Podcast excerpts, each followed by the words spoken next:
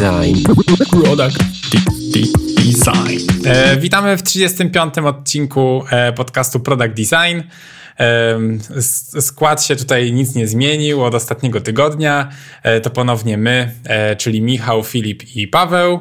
E, dziś... E, Będzie temat troszeczkę bardziej designerski, więc mam nadzieję, że większości z Was się spodoba. Jednakże zanim przejdziemy do głównego tematu dzisiejszego odcinka, no to mały news dropnął dosłownie jakieś, nie wiem, pół godziny przed rozpoczęciem nagrania.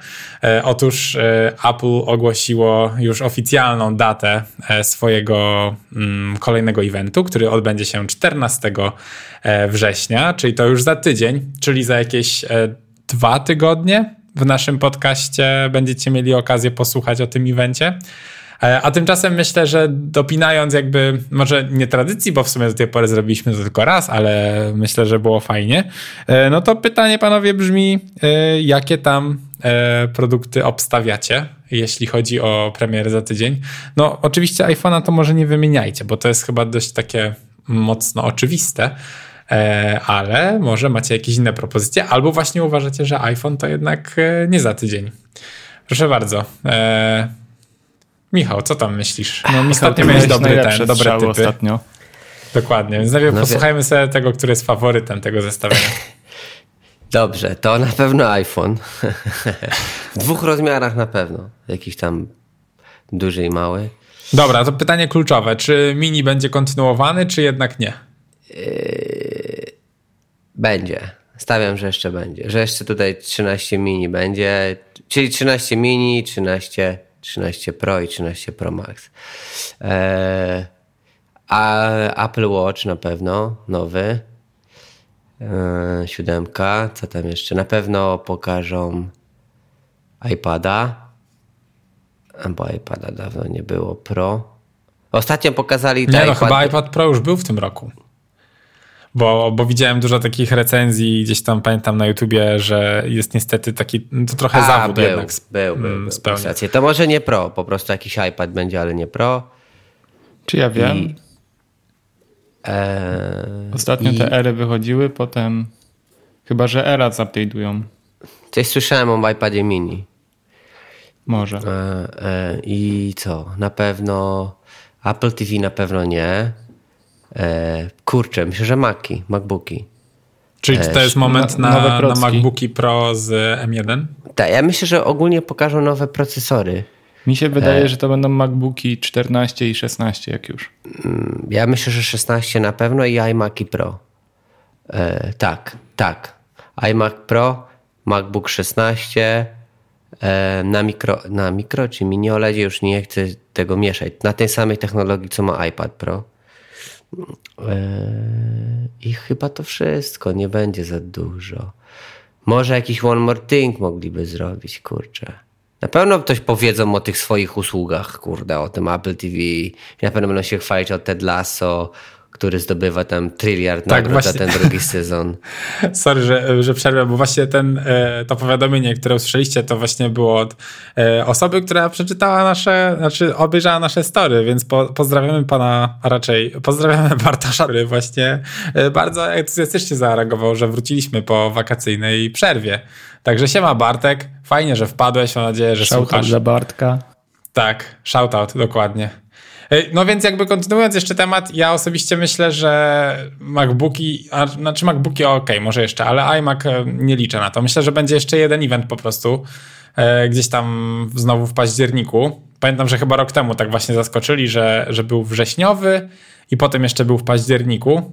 Mm, a z iPhone'ami oczywiście się zgadzam, Apple Watch też.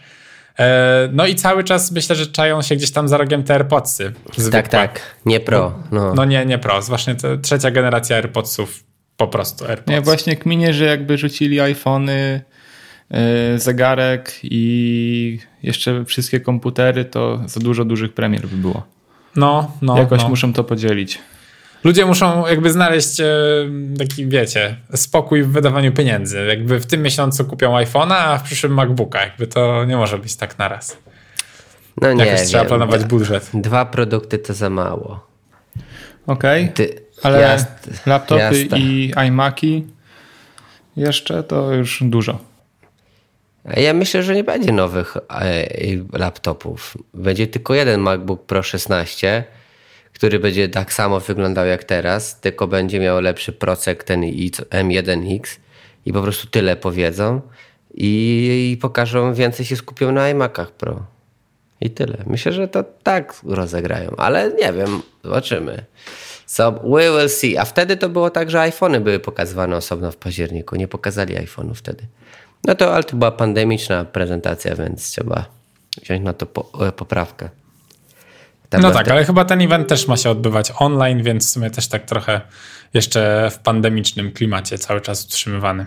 Ale mówiąc szczerze, mi to nie przeszkadza. W sensie lubię te pre-recorded eventy w wykonaniu Apple'a. Są takie dopracowane, można sobie popatrzeć, ładnie jest. Usiąść wygodnie na kanapie. Tak.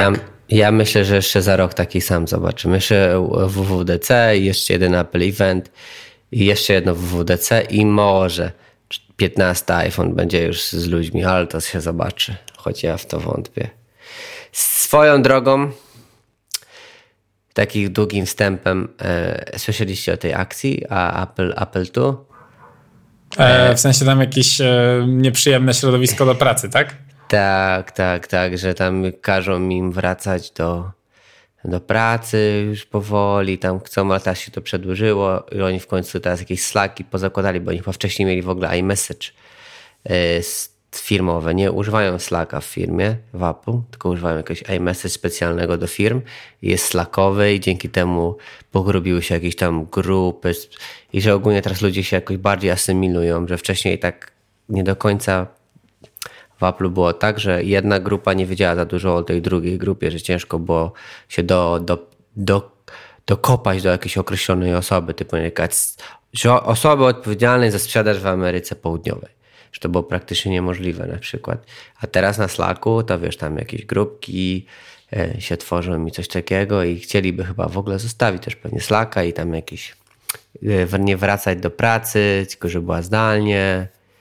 No i jakieś tam opcje i tam jakieś właśnie e, i też inne opcje związane właśnie z jakimś tam prześladowaniem, mobbingiem. Tam też się takie rzeczy wydarzyły. Ja właśnie w sumie myślałem, że to głównie tego dotyczyła ta cała afera. Nie, nie, nie, nie zapoznawałem nie, nie. się ze szczegółami, ale właśnie myślałem, że to głównie jakieś takie bardziej przykre sprawy niż du- tam, nie dużo, wiem, powrót do biura.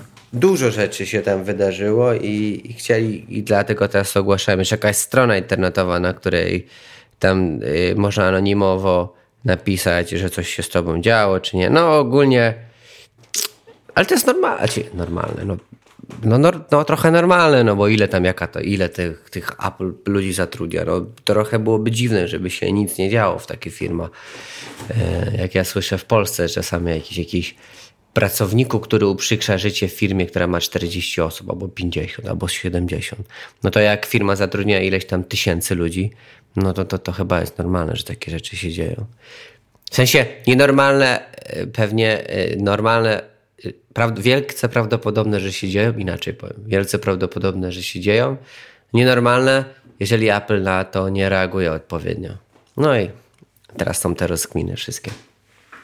Więc mam nadzieję, że reagują normalnie, dlatego jest Apple tu, czyli tam też, też się coś dzieje. No, więc będziemy oglądać, ale... Może nie wszyscy będą chętnie występować na tym no, pokazie. Ale to by było... Jakby coś tam wyskoczyło. No. Nie, no co ty już tam, przecież scenariusz na pewno nie zakłada takich rzeczy. Nie, no żartuję sobie przecież. Ale widziałem już nowe case'y do iPhone'ów, no i będą większe aparaty.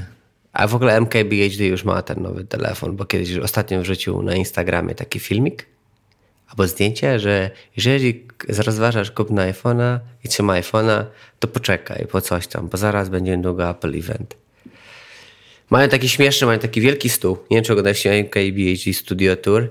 Mhm. Mają coś takiego jak embargo box i tam są wszystkie urządzenia, na które mają embargo i nie mogą nigdzie ich pokazywać i zawsze za każdym razem, jak to urządzenie biorą, to muszą je odłożyć do tego, do tego pudełka, żeby, nie wiem, jak są jakieś przybitki czy coś, żeby, nie wiem, przypadkiem się w filmie nie pojawiło.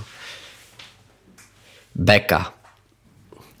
Dobra, coś jeszcze ciekawego, panowie? A, widzieliście nowe te figmowe bajery, tam audio, można teraz dzwonić. Tak, już właśnie widziałem ostatnio, ale nie miałem jeszcze okazji skorzystać. Jak wciśniesz slasha, czyli ten ukośnik, to możesz robić taki czat na Figmie. Tak, e... widziałem, nie testowałem, ponieważ Around przejął mój workflow ostatnio. Mm. No my dzisiaj z Michałem też sobie zrobiliśmy spotkanie w Around, jak mieliśmy swoje spotkanie o trzynastej. No, a mówiąc szczerze, kupiło mnie to. Ja nawet mam ochotę, żeby daily i wszystkie spotkania projektowe, w którym obecnie jestem, odbywały się tutaj, bo po prostu łatwiej mi się...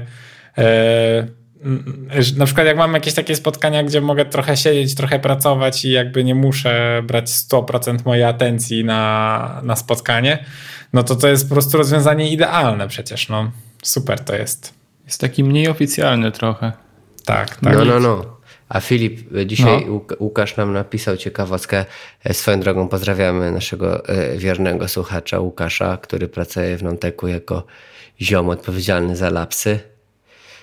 Co napisał? Napisał, że jest Polak. Nie pamiętam, jak ma na imię.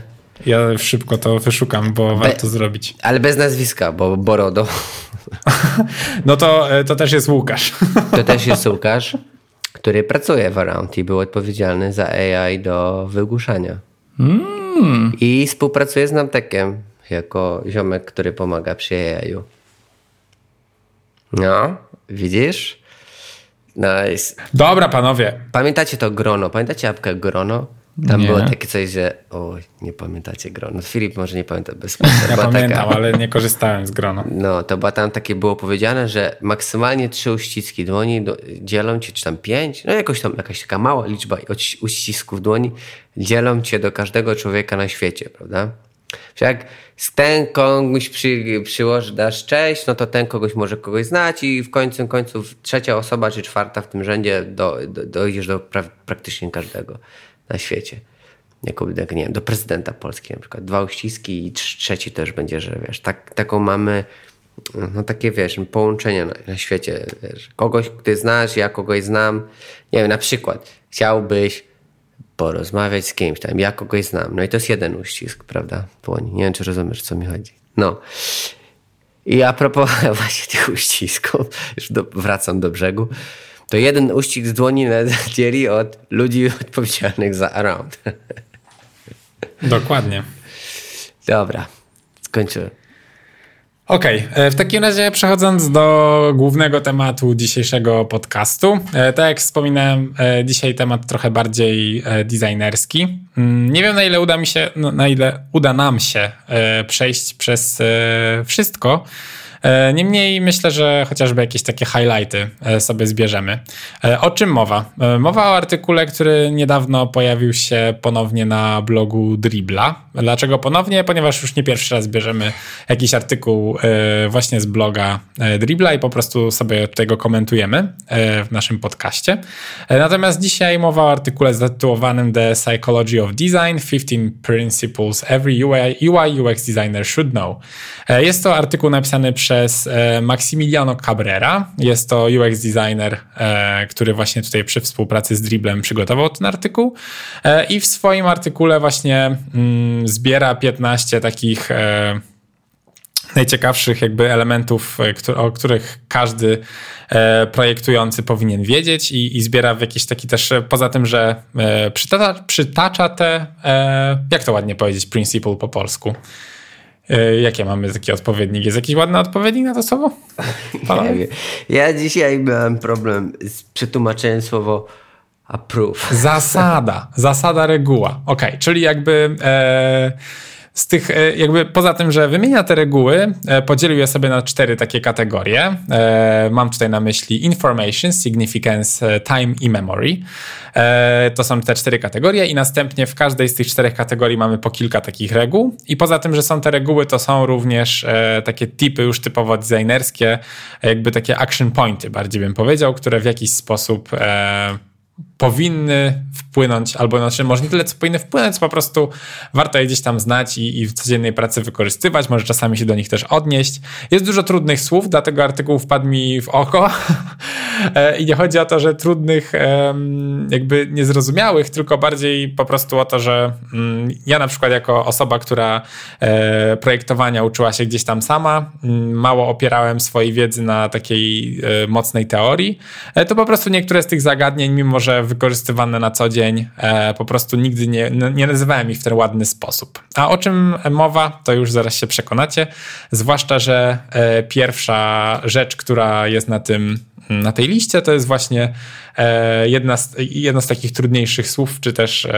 po prostu takich, no, jakby ładnie nazwanych, dzięki czemu lepiej to brzmi w momencie, kiedy na przykład się opowiada coś klientowi. E, dobra, w takim razie o czym mowa? Mowa o prawie Hicka. E, czy panowie są zaznajomieni? Co to jest prawo Hicka? Ja, tak. tylko, ja, ja tylko bym może jeszcze dodał do tego, co przy, do tego pięknego wstępu, w życiu bym tak pięknie nie powiedział, e, że tu odnosimy się do psychologii, prawda? Tak. Że, że te rzeczy są związane trochę z, z psychologią i te rzeczy, o których tam w tym artykule jest, to można do bardzo dużo innych rzeczy, nie tylko do nie projektowania aplikacji czy czegoś e, przytoczyć. Więc jeżeli, nie wiem, jest jakiś projektant opakowań, pewnie prawdopodobnie też by się dało, albo ulotek, albo czegoś takiego, nie tylko takich typowych interfejsów czy, czy, czy coś. Prawo Hicka. No, no fajnie brzmi, prawda? Trochę brzmi jak, wiesz, prawo ulicy. Nie wiem, czy ktoś kojarzy prawo Hicka jako prawo Hicka, ale na pewno każdy gdzieś słyszał o tym albo sam odczuł to na sobie, wchodząc do jakiegokolwiek sklepu. Mamy pięćdziesiąt różnych pampersów albo papieru toaletowego. Jak wybieracie papier toaletowy? Jak mam jeden na półce, to biorę ten jeden, a jak mam trzydzieści różnych rodzajów, to jest mi ciężko wybrać. Wtedy zaczynam się zastanawiać. I tym dokładnie jest prawo Hicka. Jako projektanci powinniśmy ograniczać ilość informacji czy kroków, ułatwiać nasze storki tak, żeby, żeby nasz user lepiej, łatwiej podejmował decyzje, poruszając się po aplikacji. Czyli po prostu trzeba zredukować complexity. Dokładnie. Zredukować Boże. Złożoność, Michał. Tak, złożoność. No przepraszam was. No. Nie, nie macie tak jak w Photoshopie kiedyś używaliście i potem y, mieliście tutoriale i przy, przypadkiem wam się Photoshop na polski zmienił, a potem nie wiedziałeś.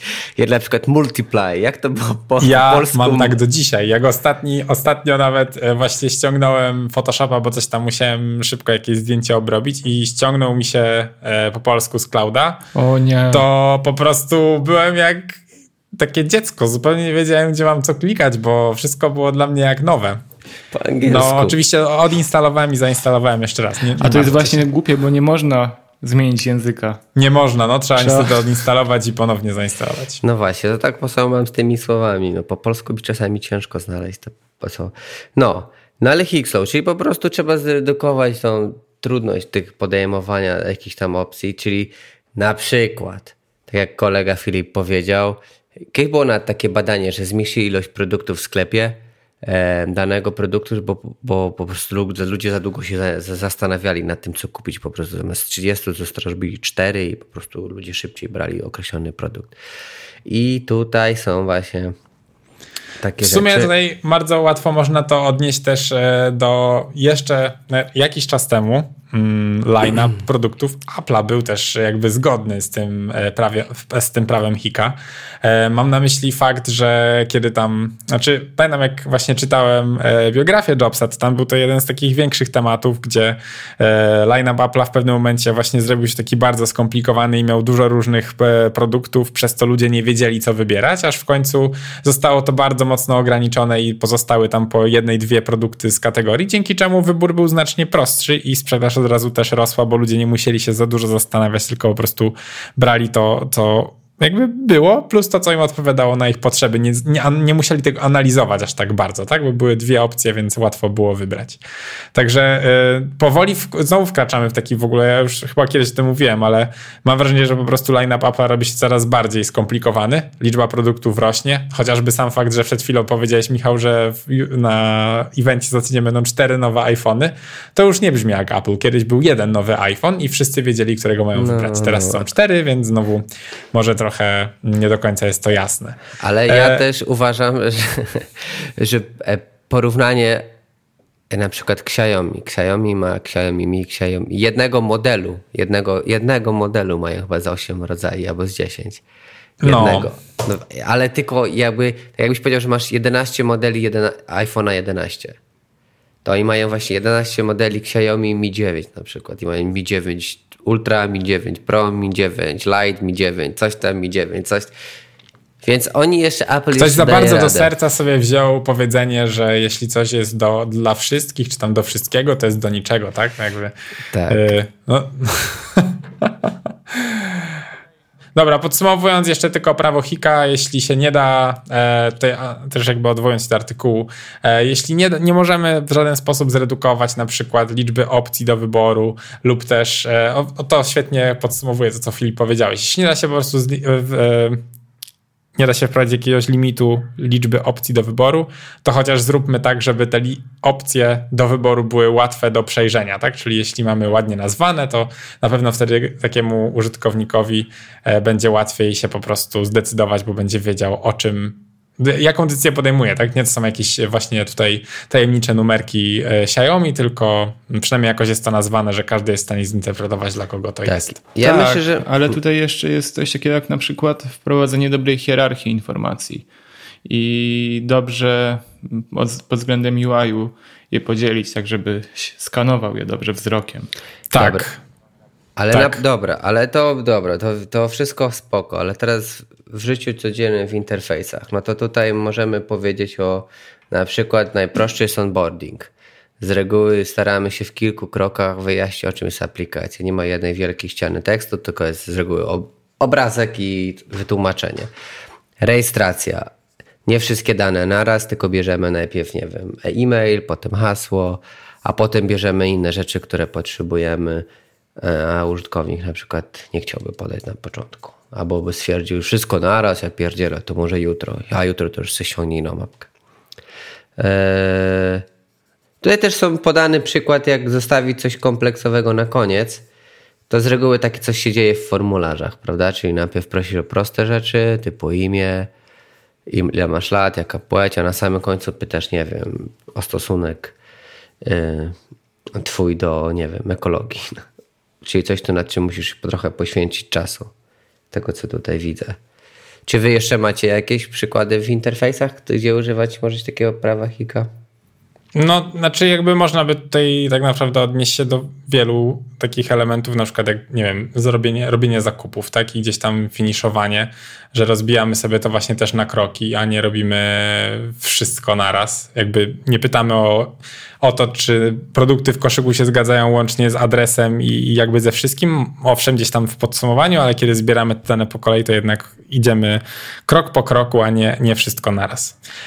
Ale dobra, bo musimy iść dalej, tak mi się wydaje, mm-hmm. zwłaszcza, że powoli jak już mam wrażenie, że im bardziej się zagłębiamy w tym punkcie, tym pokrywamy coraz więcej kolejnych, które zostały tutaj wymienione w tym artykule.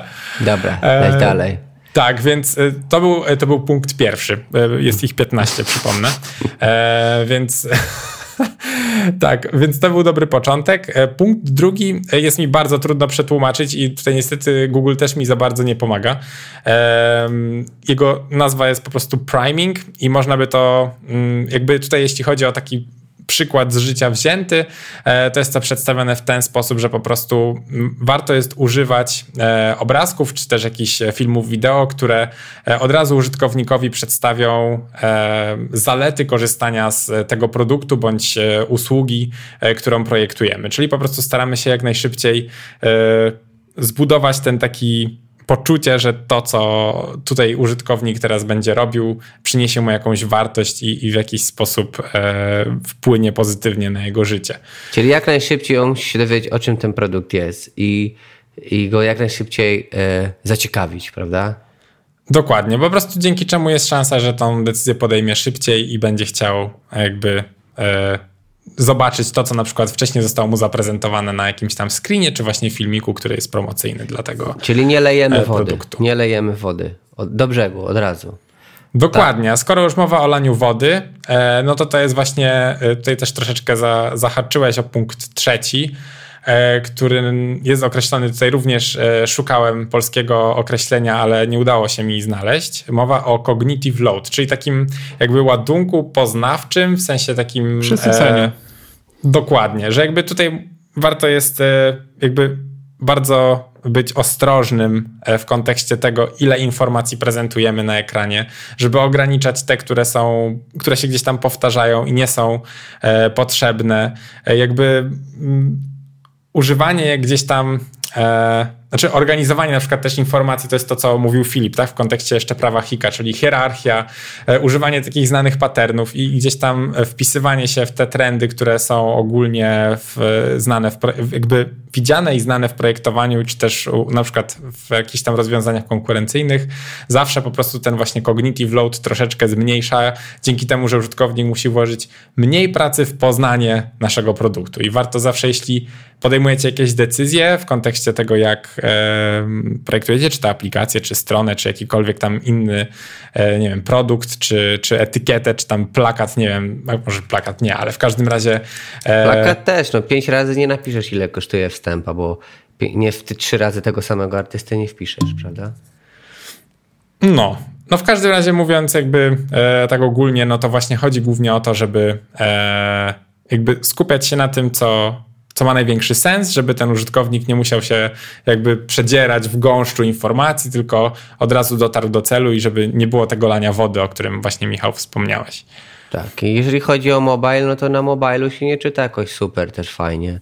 Różnie jest, ten ekran też ma swoje limity wielkości, więc trzeba pamiętać o tym, żeby dobrze pisać i z sensem i, i w ogóle. No dobra, to dalej, Paweł. Co tam mamy dalej? Dobra, punkt czwarty e, to jest progressive disclosure, czyli właśnie takie e, stopniowe jakby poznanie produktu, chyba tak można by to w jakiś, e, chyba tak można by to zinterpretować.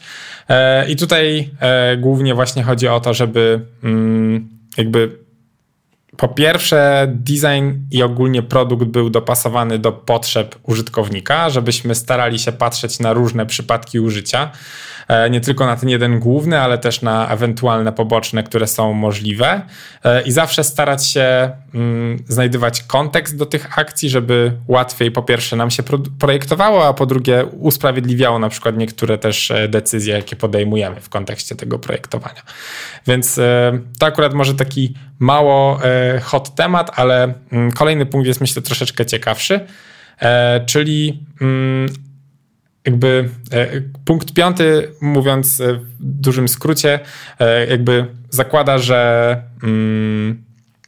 poza tym, że projektujemy świetny U X, warto też pamiętać o dobrym U I-u, bo gdzieś tam bycie estetycznym, bycie jakby...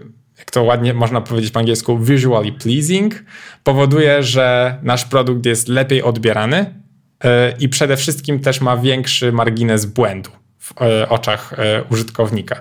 I chyba tak faktycznie trochę jest. Jeśli mamy jakiś produkt, który dobrze wygląda, to łatwiej nam przychodzi wybaczenie mu pewnych potyczek takich, jeśli chodzi o sposób działania. Czy macie podobnie, czy, czy nie bardzo? Tak. Yy, zawsze... Yy... ładniejszym jest łatwiej. E, więc to jest aplikacja... z aplikacjami to Michał, jak to by było w życiu? więc, więc, więc tutaj tak samo jest. Więc można troszeczkę, wiecie, przyściemnić, prawda? Jakby to powiedzieć, e, prowizorka, prawda? E, więc jeżeli coś nie działa dobrze, to przynajmniej niech wygląda. E, no, ale to ma krótkie nogi, prawda? Więc... E, trzeba o tym pamiętać, żeby się na tym nie skupiać bardzo, ale tutaj jest właśnie napisane dobrze, że jeżeli jest baton, to powinien wyglądać jak baton, jeżeli są switche, to są, powinny działać jak switche, więc też nie, nie kombinujmy za bardzo. Jeżeli coś masz, ma się kręcić, to żeby wyglądało jak miał, miałbyś tym zakręcić. To nawet nie mówię, o, nie chodzi nawet o, o interfejsy U I owe, ale to chyba też w dużej mierze chodzi też na przykład o gry, prawda? Tam w grach jest jeszcze więcej takich opcji do rozkminienia. Dokładnie. Myślę, że też po prostu jakby podsumowując to, co powiedziałeś, warto zawsze mieć w pamięci, by projektując różne rozwiązania w naszych produktach, po prostu skupiać się na tym, by sam ich wygląd w jakiś sposób sugerował to, co możemy z nimi zrobić, tak? Czyli tak jak właśnie mówisz, czy to obracanie, czy klikanie na przycisk i tak dalej, i tak dalej. Jeśli wizualnie ten element będzie sugerował tą akcję, to jest znacznie większa szansa, że użytkownik to wykona. No i tutaj bardzo często się fajnie od, chyba odnieść do takich jakby realnych przykładów, tak? W sensie, żeby znaleźć na przykład jakiś fizyczny element, który spełnia podobną rolę w życiu codziennym i po prostu postarać się go odzwierciedlić w naszym produkcie cyfrowym. Filip, coś zacząłeś mówić. Tak, tak, tak. Nie, ponieważ to, o czym mówicie,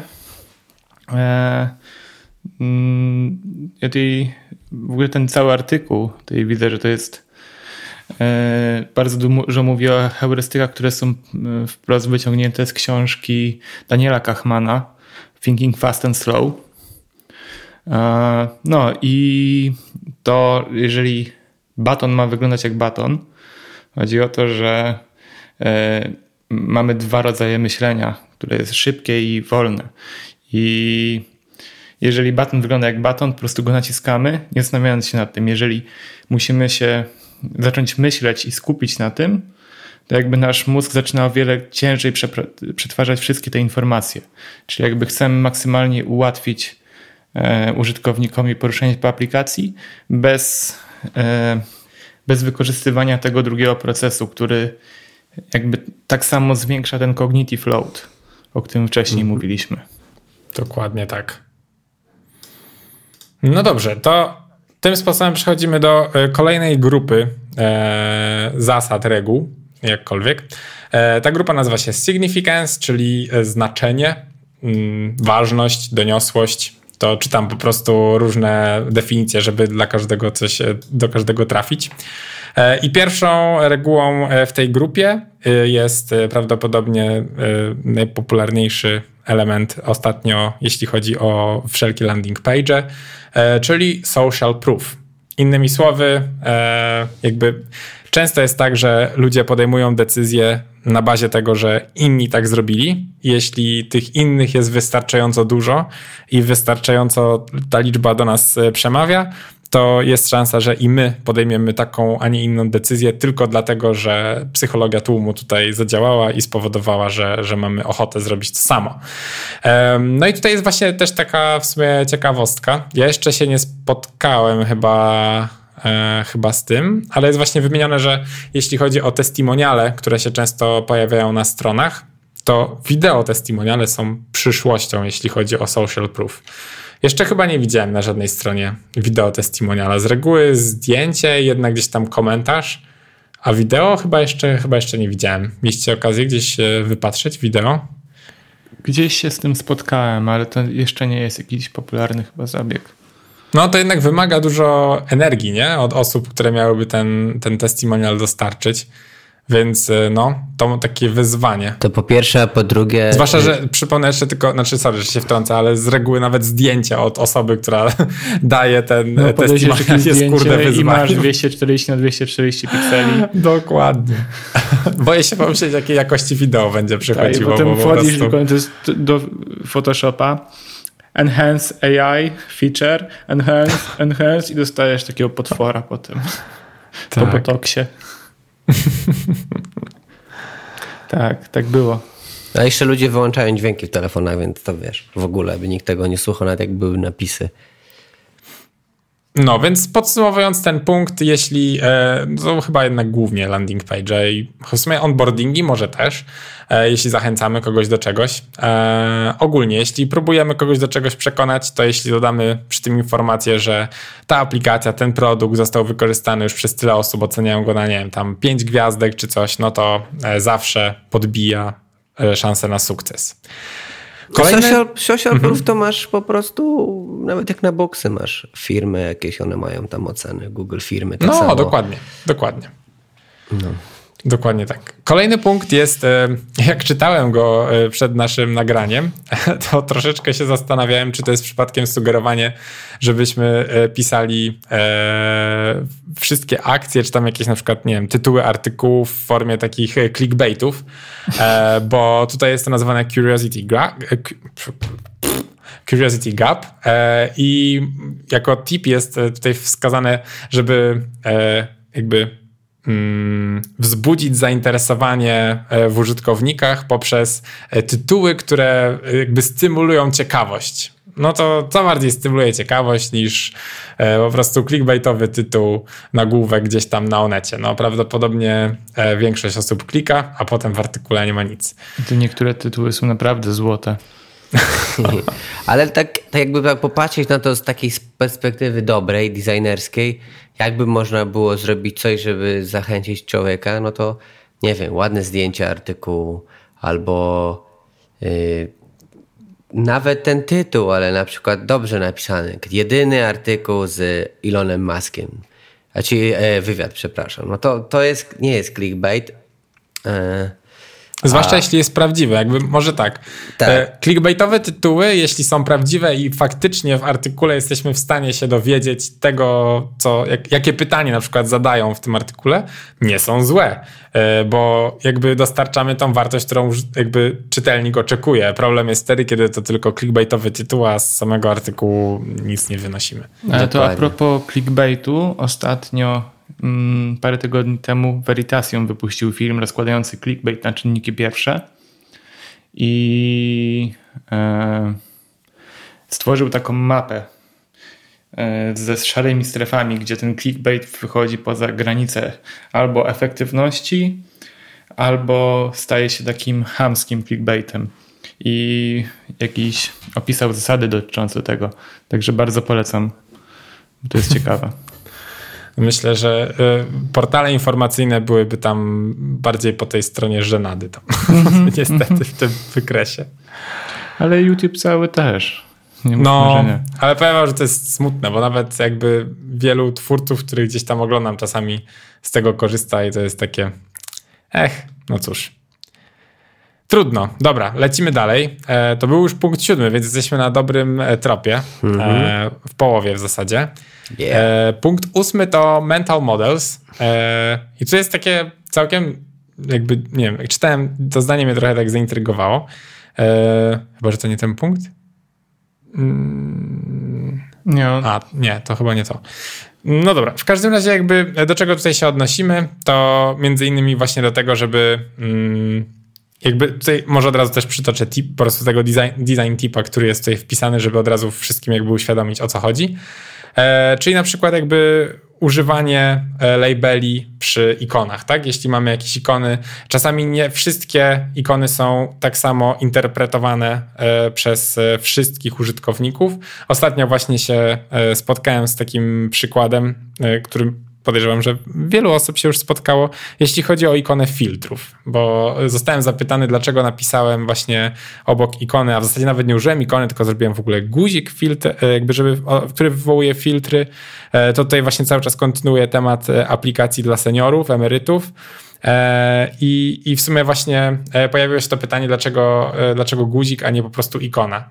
No i tutaj właśnie pojawia się taki problem, bo w sumie jakby filtry, mimo że są bardzo popularną funkcjonalność, funkcjonalnością, nie lubię tego słowa, funkcją, Funkcjon. na wielu serwisach czy też sklepach, no zdarza się wszędzie, znaczy w większości miejsc są te filtry. No to jednak nie ma takiego jednego symbolu, który dla wszystkich kojarzy się z filtrem. Czasami to będzie taki lejek, czasami będą to suwaki, jeszcze innym razem będzie jakiś tam konsoleta po prostu D J a prawie tam wrzucona. Nie ma czegoś takiego po prostu jak jedno znaczenie filtrów, więc za każdym razem, jeśli to nie jest po prostu, nie wiem, strzałka, która dla wszystkich jest w miarę e, interpretowalna w ten sam sposób, czy na przykład ikona domu, który home jest dla wszystkich taki sam, czy tam jakiś... Nie lubka wiem, sercza. Lubka sercza. Właśnie takie bardzo już szeroko rozumiane symbole, no to wtedy się pojawiają problemy, tak? I jeśli czasami może nam się wydawać, że to jest zrozumiałe dla wszystkich, ale jakby w wielu przypadkach niestety tak nie będzie. Więc warto o tym gdzieś tam pamiętać i jeśli takie sytuacje się zdarzają, a na przykład właśnie tak jak ja miałem chociażby grupa docelowa, no nie będzie może za bardzo eksperymentowała i nie, może nie do końca będzie miała odwagę klikać gdzie popadnie, żeby po prostu sprawdzić, co się tam kryje pod tą ikoną, no to warto e, tych labeli sobie po prostu używać. Tak, a tutaj, tutaj to jest trochę taki inclusive design, prawda? Trzeba pamiętać o wszystkich. No. Dokładnie. Dobra, Paweł, następne. No, następne i, i ponownie tutaj wchodzimy na jakieś prawa, więc liczę na Filipa, bo na pewno jest zaznajomiony z prawem Millera. Mhm. Dobrze, to ja może już się nagadałem. W poprzednim punkcie, proszę Filip, prawo Millera. Mówi o tym, że przeciętna osoba może pomieścić w swojej takiej działającej, krótkotrwałej pamięci siedem maksymalnie elementów, plus, minus, bla, bla, bla.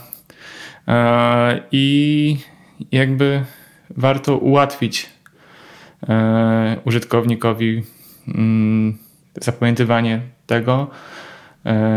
Na przykład wpisując, jak wpisujemy sobie numer karty kredytowej, możemy pogrupować po cztery cyfry i tak dalej.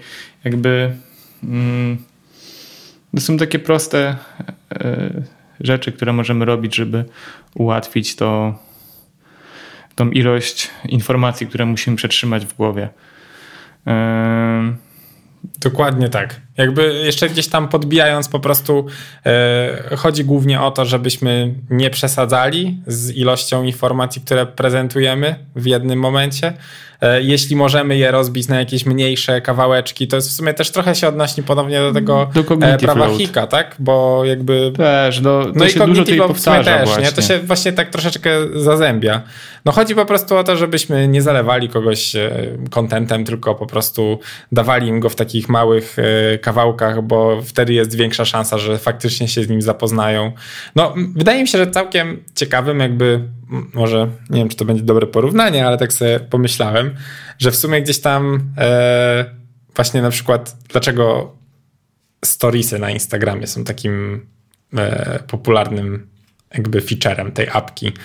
No bo właśnie to jest tak, że tam jest mały content, tak, mamy piętnaście sekund, ogląda się to szybko, więc nawet jeśli ktoś wybrałby jakby storiesy na Instagramie jako swoją drogę do poznawania, do zapoznawania się z, nie wiem, z newsami na świecie, to prawdopodobnie łatwiej i szybciej mu to przyjdzie niż na przykład przeglądanie długiego artykułu, tak? Czy tam, nie wiem, czytanie książki.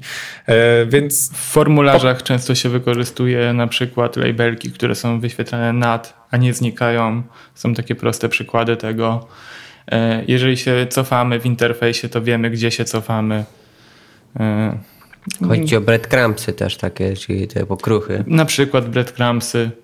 Jakby te wszystkie informacje się tam znajdują i nie musimy pamiętać o nich. Dokładnie. No i tutaj jeszcze taki właśnie w sumie fajny, fajnie dodany punkt, żeby też jakby nie przesadzać w drugą stronę.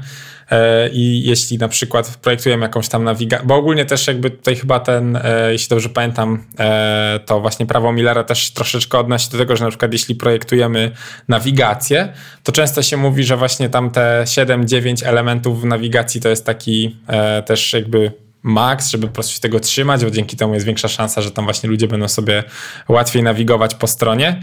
No ale jakby też, nie wiem, nie trzymajmy się tego kurczowo, jakby ta wartość to nie jest super wyznacznik dla wszystkich ludzi na świecie, więc jakby, nie, jakby jeśli będziemy uznawać tą liczbę za jakąś taką limitującą wszystkie nasze decyzje, no to możemy pójść z kolei w drugą stronę i właśnie to, to nie będzie dobre dla naszego produktu, więc oczywiście jak zawsze zdrowy rozsądek i umiar.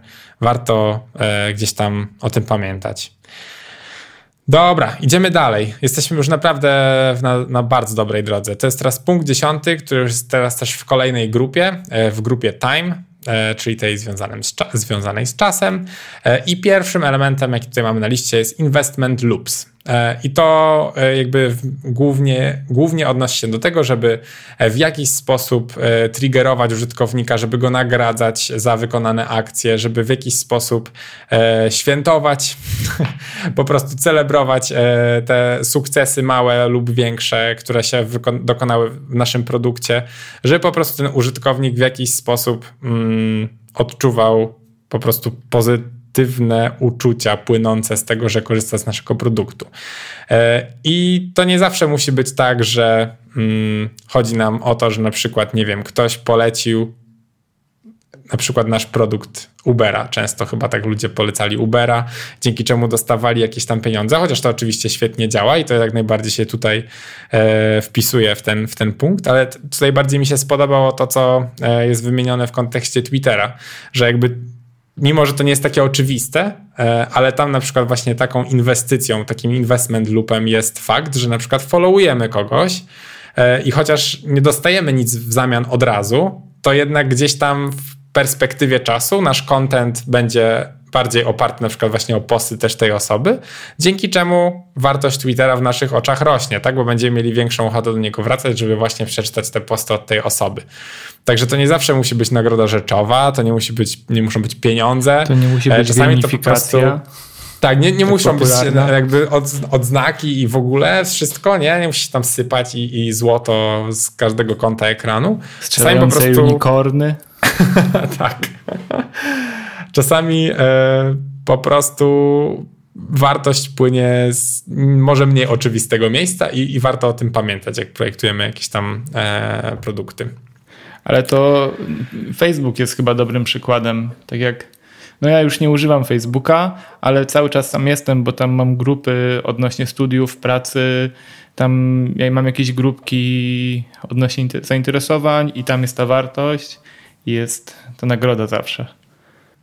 Dokładnie tak, więc no, Facebook też jest dobrym, dobrym przykładem jak najbardziej.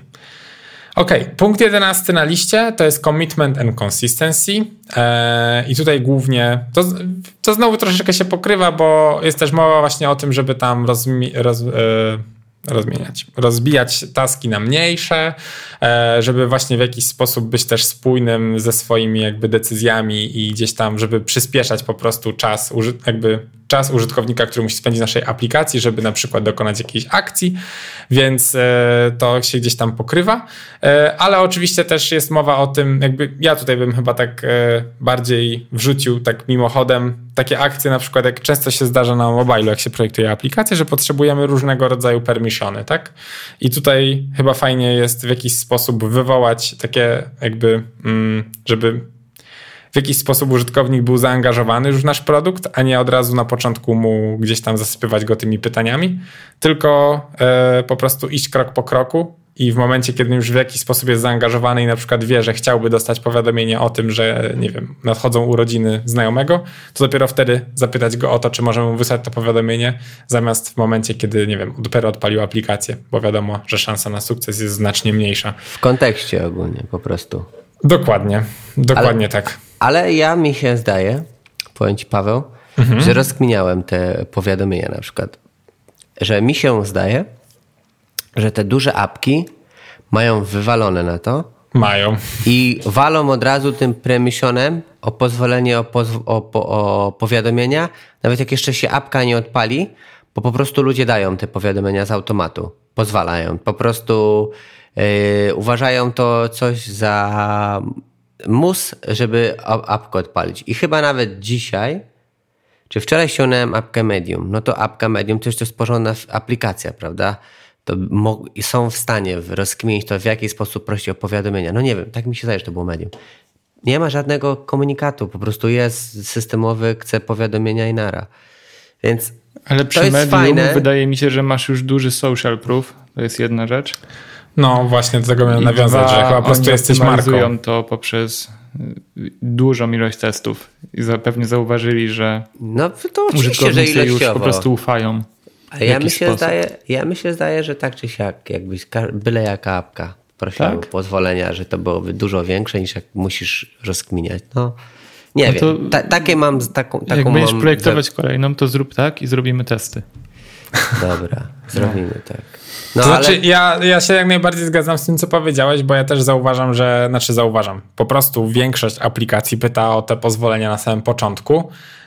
I no jakby ci najwięksi gracze moim zdaniem mają o tyle ułatwione zdanie, że tak jak właśnie Filip powiedział, mają już na tyle duży social proof i jakby y, użytkownicy wiedzą po prostu po co przyszli do tej aplikacji, że oni oczekują tego, że ona się oni zapyta o te powiadomienia, tak? Jakby nie wiem, wchodzisz na nie wiem, Messengera, to wiesz, że chcesz mieć włączone powiadomienia, bo to jest aplikacja, w której będziesz y, przede wszystkim się komunikował z innymi. I jakby bez tych powiadomień trochę to traci sens. Um, ale no po prostu jakby wydaje mi się, że w momencie, kiedy projektujemy jakiś taki startup i to jest dopiero projekt, który się zaczyna, jeszcze nie jest znany i ludzie o nim za wiele nie wiedzą, to po prostu le- łat- znaczy chętniej będą dawać ci te permissiony, W, po, jakby w momencie, kiedy w jakiś sposób się wykażesz najpierw. No nie, no to chodzi o wartość, prawda? Jeżeli będzie płynęła wartość z tych pozwo- powiadomień, no to pewnie dadzą. Tak samo jak, nie wiem, no pozwolą ci do, dostęp do rolki aparatu, jeżeli wartością będzie, że dodasz zdjęcie awatar i wtedy, nie wiem, twoje grupy będą widzieli, jak wyglądasz albo coś. Tu chodzi, wiadomo, o wartość. A tak właśnie mi się przypomniały te wiesz wszystkie... Co, znaczy z drugiej strony, tak jeszcze na chwilę, w sumie to jest ciekawe, w sensie, bo może to jest trochę tak, że oni liczą na to, że... Yy, ludziom się włącza ta aplikacja, więc jeszcze chcą po prostu jak najszybciej ją uruchomić, więc wywalają im te wszystkie jakby właśnie komunikaty i ludzie po prostu klikają tak, tak, tak, tak, tak, akceptuj, akceptuj, żeby jak najszybciej przejść do aplikacji. Może to jest taki no wie, e, jakby wiesz, psychologiczny ja myślę, że jest jakaś, do tego. Na, na pewno walą z powiadomieniami, prawda? Bo to jest najbardziej popularny taki dialog, który się wyskakuje, jeżeli o pozwolenia, ale tak sobie mi się przypomniały te pozwolenia na to wszystko i teraz można było za- zauważyć bardzo duży y, natłok takich, y, y, zanim się pojawi permission, y, wyjaśnienie, dlaczego masz mi dać ten permission, to było z tym poproś o nie śledzenie i śledź. Wszyscy robili takie wielkie litanie, zanim, zanim wyskoczył ten dialog. Facebook tak. was cztery strony onboardingu na to poświęcał. Mm-hmm. Dokładnie. Okej, okay, ale to jest jeden case permissiony. Ja mam na przykład taki case, projektując widget do umawiania spotkania. Na początku on miał wyglądać tak, że wypełniamy formularz, a potem umawiamy spotkanie. Ja to całkowicie odwróciłem, czyli najpierw umawiamy spotkanie, wybieramy datę, Um, robimy potwierdź datę, a potem dobra, to podaj nam swoje imię, nazwisko i potwierdź spotkanie. Jakby wydaje mi się, że też jest case do tego, ponieważ najpierw widzimy wartość i potem prosimy o jakieś dane, żeby no to są żeby sales wiedział, z kim się tam ma kontaktować. No ale to moim zdaniem bardzo dobrze zrobiłeś, w sensie jakby no. y, to jest dobry krok, bo najpierw użytkownikowi dajesz możliwość spełnienia jego celu, umówienia się na spotkanie, a potem kiedy już powie... Znaczy, jakby ja wiem, że to się nie stało, ale w psychologii, jakby pewnie w psychice tego człowieka, który tam wypełnia ten formularz, on już wie, że zainwestował czas i wybrał tą godzinę, popatrzył w ten kalendarz, w jakiś Dokładnie sposób się zaangażował, a potem dopiero, no dobra, tam już imię, nazwisko, no muszę się jakoś umówić, tak nie wiem, jak idę do fryzjera, idę do dentysty, idę gdzieś tam, też muszę podać swoje dane, więc to już jest takie proste, a tak to jeśli najpierw byś go zapytał, to byś zaczął zastanawiać, a po co im moje imię, a po co im moje nazwisko? Nie dalej, czy tak. w tym widżecie wcześniej nie dać innych opcji, ponieważ spotkanie wideo jest takim mocnym już high intentem, a czy w, tym, w tej konwersji yy, nie lepiej na, na początek dać możliwość po prostu wysłania maila i potem sales niech się opiekuje tym klientem. Nie? Takie rozkminy. Czyli jakby zwiększamy powoli ten commitment naszego klienta. No tak, tylko że jeśli w momencie, kiedy ty wyślesz maila, to rozumiem, że ty masz wpisać swój adres, tak? I sales się do ciebie odezwie, tak? Mm, na przykład. Nie wiem jeszcze, jak ma to działać. Bardziej kwestia taka, że faktycznie to C T A jest do umówienia spotkania, ale dużo osób, wydaje mi się, to jeszcze nie zbadałem tego, że może się bać to zrobić na początku, nie? Bo od razu umówić spotkanie, takie wideo tutaj z salesem. Y- nie, ja myślę, że myślę, że większy większa konwersja będzie, kiedy ludzie będą mogli sobie to zrobić sami, wybrać godzinę i tak dalej, niż kiedy będą musieli wysłać maila i potem czekać, aż się ktoś do nich odezwie. Nie chodzi o to. Chodzi A, o okay, to, że to ja masz jakiś mały problem. Więc daj inne ścieżki, które ostatecznie będą prowadzić do zamknięcia klienta. Żeby ta jedna opcja nie straszyła. Jeżeli ten problem nie jest taki, że potrzebujesz rozmowy wideo od razu. Okej, okay, okej. Okay. Tak, tak sobie kminię, ale oczywiście to jest do zbadania. Po prostu małymi kroczkami posuwamy tego klienta w ten commitment coraz większy. A z drugiej strony to też zależy od tego, jak zobowiązująca jest ta rozmowa wideo. No bo jeżeli ona jest po prostu taka casualowa, tak jak teraz mamy w Aroundzie, że ona jest mniej obowiązu- taka, hard, taka meetingowa jak, jak w Zoomie, no to może ludzie nie będą mieli z tym problemu, żeby gadać, prawda? Więc tylko wiesz, to jakieś maile. No może maile, ale wiesz... Za... A może inaczej, jak szybko chcesz rozwiązać tę sprawę, no. Jak szybko, no to rozmowa, jak nie zależy ci na czasie, to może być mailik, no. To może w ten sposób też możesz znaczy, to rozkminić. Mail też jest mniej zobowiązujący. No. Ale mail to jest jeden z przykładów.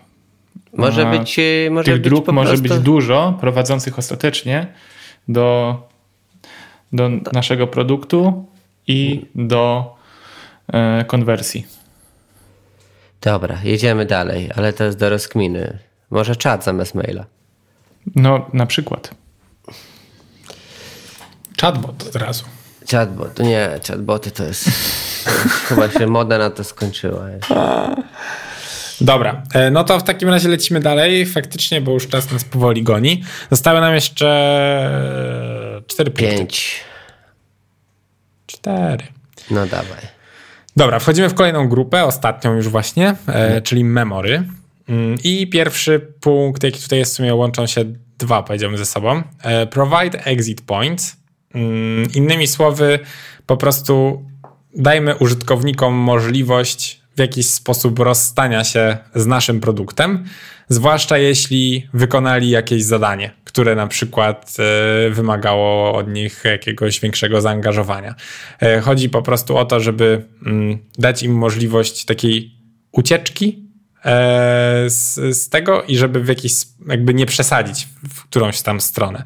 I tu jest podany przykład y, YouTube'a lub Netflixa, y, które jakby tworzą ci listę, znaczy kolejkę rzeczy do, do odtworzenia. I tutaj rozumiem, chyba chodzi głównie o to, że jakby na przykład na Netflixie raz na jakiś czas cię zapyta, tak? Czy, czy chcesz jeszcze oglądać dalej? Tak to ja to przynajmniej interpretuję. Mhm. E, chyba z YouTube'em chodzi bardziej o to, że po prostu film się kończy i potem jest odliczanie, tak? Do następnego, jakby on nie jest od razu, tylko jest chwila na takie zastanowienie, czy chcesz oglądać dalej, czy nie.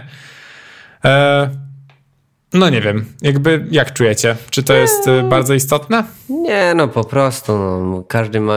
Ja bym po prostu się zastanawiał, o, do subskrypcji bym mógł to podać, żeby każdy mógł mieć opcję z anulowania, prawda? To jest taki exit point, żeby providować może takie rzeczy, typu, żeby ktoś mógł sobie tą subskrypcję łatwo odsubskrybować. Yy, bo czasami chowają, prawda, te opcje. Tu chodzi chyba o to, żeby móc coś... z sukcesem zakończyć, prawda? I żeby on wiedział o tym, że on to zakończył, czyli oglądanie filmów, że miał opcję do skończenia oglądania, no nie wiem, te, taki hmm. taki so-so ten punkt. Możemy include messages when a task is complete successfully. Jak to się do tego odnosi? No właśnie nie wiem. No właśnie nie wiem, po prostu jak minie, że jeżeli chodzi o subskrypcję, jeżeli więc... przedłużamy sobie tą ścieżkę i a może zostaniesz, a tutaj masz trochę taniej, a tutaj coś i musisz przejść przez dwadzieścia ekranów, żeby nie, nie chcę, a może jednak nie chcę i w końcu ja ci, dobra, ja mi się zdaje, że to jest taki, taki bardzo y, punkt y, skrajny.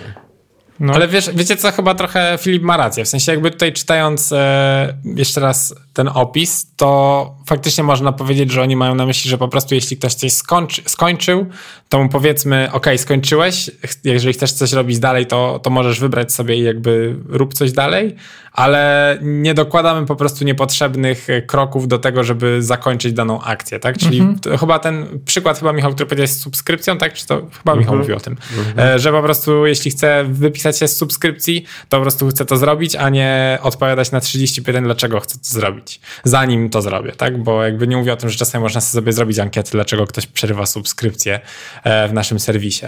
To jest spoko informacja. Tak, tak, no, no dokładnie, ale najpierw pozwólmy się komuś wypisać, a potem się zapytajmy, dlaczego to zrobił, a nie poprzedzajmy pytania przed akcją, prawda? Dobra, kolejny punkt jest w sumie, powiedziałbym, bardzo podobny, więc yy, chyba go pominiemy. Yy, żeby dopiąć jakby formalności, tylko powiem, że właśnie punkt trzynaście to jest pick and rule, czyli jakby właśnie możliwość wyjścia yy, z tasku, kiedy jest w takim swoim jakby właśnie szczycie yy, lub właśnie na samym końcu, tak? No nieważne. W każdym razie kolejny... Celebrate when users have completed a critical task. Czyli trochę jakby zakrawa od co mówiliśmy przed chwilą. Troszeczkę, można mm-hmm. tak chyba powiedzieć. I nagrody. E, tak. Czyli na przykład no. jak ktoś kupił, to żeby do, do, do, dostał wiadomość. E, super, kupiłeś właśnie produkt. E, Dokładnie. W koszyku, a czyli tam w moje zakupy masz wszystko o nim. Na przykład. Dokładnie tak. Ale moim zdaniem ciekawszym punktem jest punkt czternasty i tu ponownie trudniejsze słowo, więc liczę na Filipa. E, mianowicie, o kurde, żebym nie przekręcił, efekt Zeigarnik. Czy Filip znasz może to pojęcie?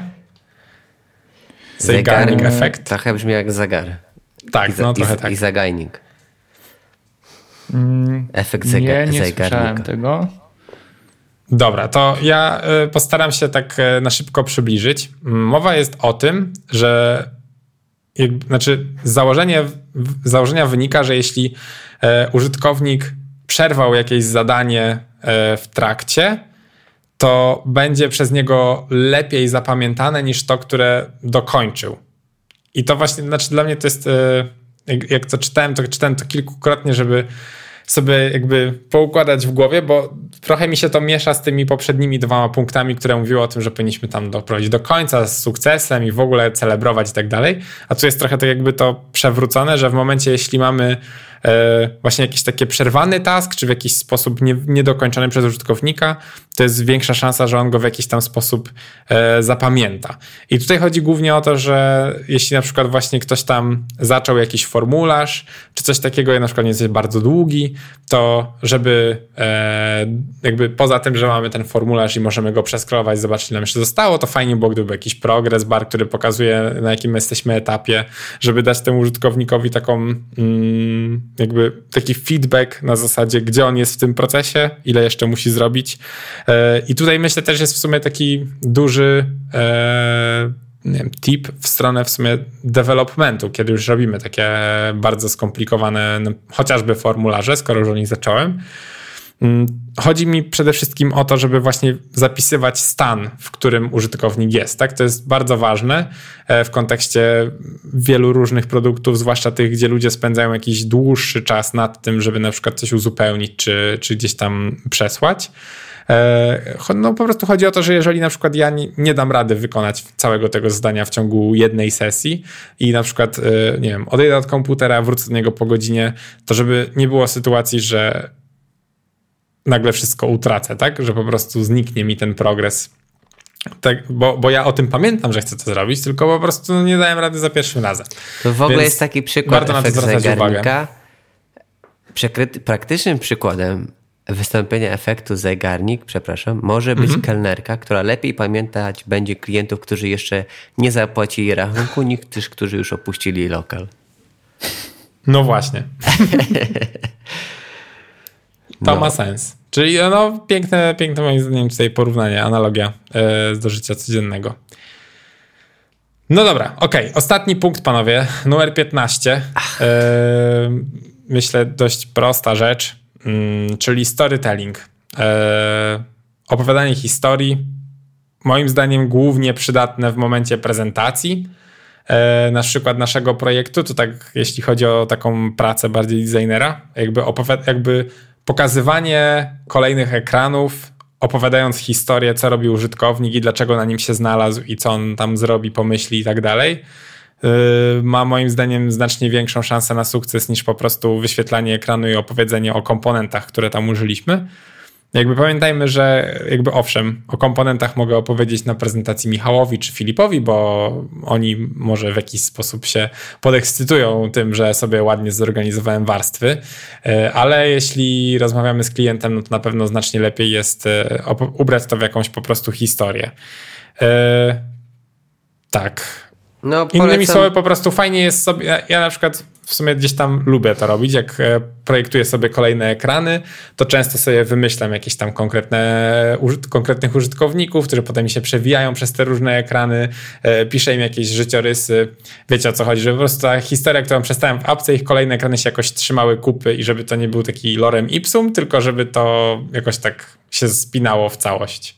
Na przykład jak projektowałem apkę do e, współpracy w biurze, no to sobie jako użytkowników wziąłem bohaterów z The Office i dla mnie to było spoko, bo lubię ten serial, więc fajnie sobie poukładałem i na przykład listę użytkowników, potem jak pisałem wiadomości, to tam na przykład była wymiana wiadomości między Jimem Pam i tak dalej, więc jakby to było takie moim zdaniem ciekawe, bo potem jak klient sobie to oglądał, który zresztą był ze Stanów, więc serial był mu znany, to w ogóle jakby tak e, łatwiej było to wszystko wytłumaczyć. To taki, nie wiem, przykład może komuś e, zainspiruje kogoś do czegoś.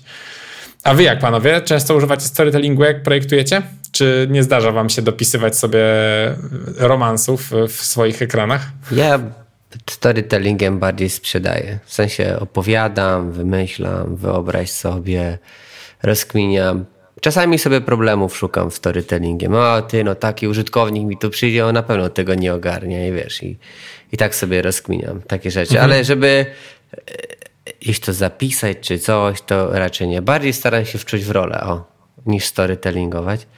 A propos storytellingu, to jest książka Pixara o storytellingu, bo oni są uznawani z jednych z najlepszych storytellerów. Chyba to było prawda. Nawet po jakieś wystąpienie na jakiejś... Na U X Poland byłem na tym wystąpieniu. No właśnie i, i to jest podobno niezła rzeźnia, więc polecamy. Nawet to wystąpienie w ogóle jest chyba na YouTubie. Polecam no. sobie obejrzeć, bo jakby właśnie storytelling w wersji, którą tam ten przedstawiciel Pixara opowiadał, super sprawa, w ogóle bardzo fajny wykład. Bo jakby może nie dowiecie się z niego jakiejś, nie wiem, zatrważającej liczby informacji, ale po prostu fajnie to układa w głowie i trochę tak jakby, nie wiem, pomoże spojrzeć na to z takiej profesjonalnej strony. Profesjonalistów, którzy piszą historię. To ja jeszcze dodam made to stick. O, okej, okay, jasne. No dobrze, to chyba wszystko. Doszliśmy do końca. Doszliśmy do końca. Yy, no, jak na drugi odcinek, to chyba wróciliśmy na stare tory, bo widzę tutaj ponad godzinę na liczniku. Dobrze, nas e... długo nie było, to przynajmniej hmm? będą mieli co słuchać. W opisie na pewno dam trochę książek, linków. Tak. E... Ponieważ dużo, jeżeli ktoś chciałby sobie rozwinąć te podpunkty i więcej się o nich dowiedzieć, to jest parę takich książek, z których one, których one te zasady są lepiej opisane. I na przykład, tak jak wcześniej mówiłem, Thinking Fast and Slow, tam o heurystyce jest bardzo dużo opisane. The Power of Moments. No właśnie miałem mówić The Power, power of Moments. Przede mną. Tak, rozmawialiśmy chyba o trzynastym punkcie, czyli tworzeniu tych doświadczeń na końcu, jak coś mm-hmm. się celebrate tak, tak, tak. users have completed a critical task. To jest Dokładnie. Świetna książka. No i te o storytellingu, o których omówiliśmy na końcu. True. No dobrze, w takim razie to w takim razie jeszcze odsyłamy do notatek opublikowanych razem z tym odcinkiem. Natomiast na dzisiaj to już będzie wszystko. Słyszymy się za tydzień. Dziękujemy po raz trzydziesty piąty i do usłyszenia. Siema. Siema. Product. Design. Product. Design.